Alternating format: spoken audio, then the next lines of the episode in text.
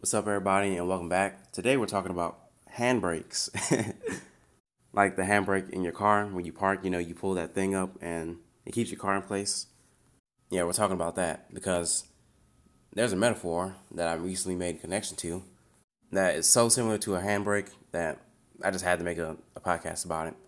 And the handbrake that I'm talking about, the metaphor at least, is your trauma handbrake. We all want success. We all want to progress. We all want to make a difference, whether just in our lives or maybe just for our families or maybe for the world.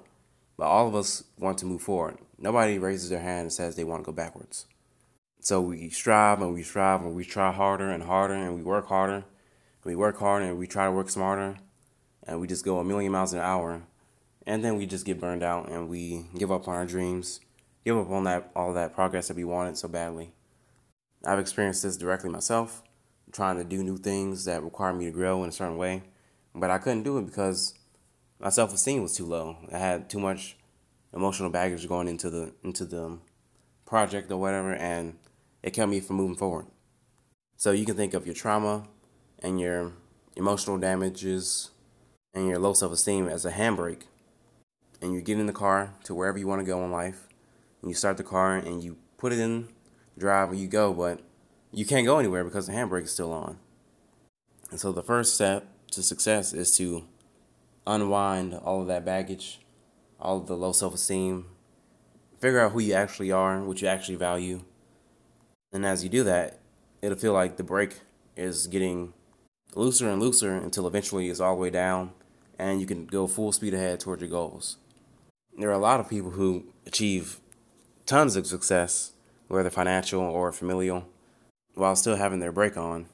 It's like they have a Ferrari engine, but like a Toyota Camry handbrake, so they they can pump the gas and the car will move anyway.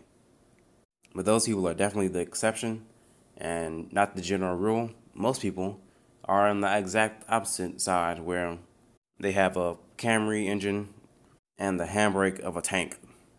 And as long as that handbrake is up, no matter how far up it is, you will not go anywhere, no matter how hard you try. And these people seem very frustrated and angry and resentful but they just haven't realized that their handbrake is still on. They haven't even looked at it.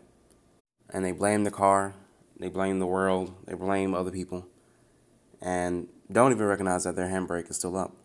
And their handbrake, whether it's trauma, it's repression, it's always some type of repression. But in order to let that handbrake down, you have to unrepress yourself. Feel all of the emotions that you've been keeping under the radar so you could get along, so you could appease people in your past that's how most repression starts. It starts as wanting to please other people in our environment, whether they be dangerous or angry or not. We deny our feelings to make other people feel better, and it becomes a habit. And the stronger the habit, it's like the stronger your handbrake.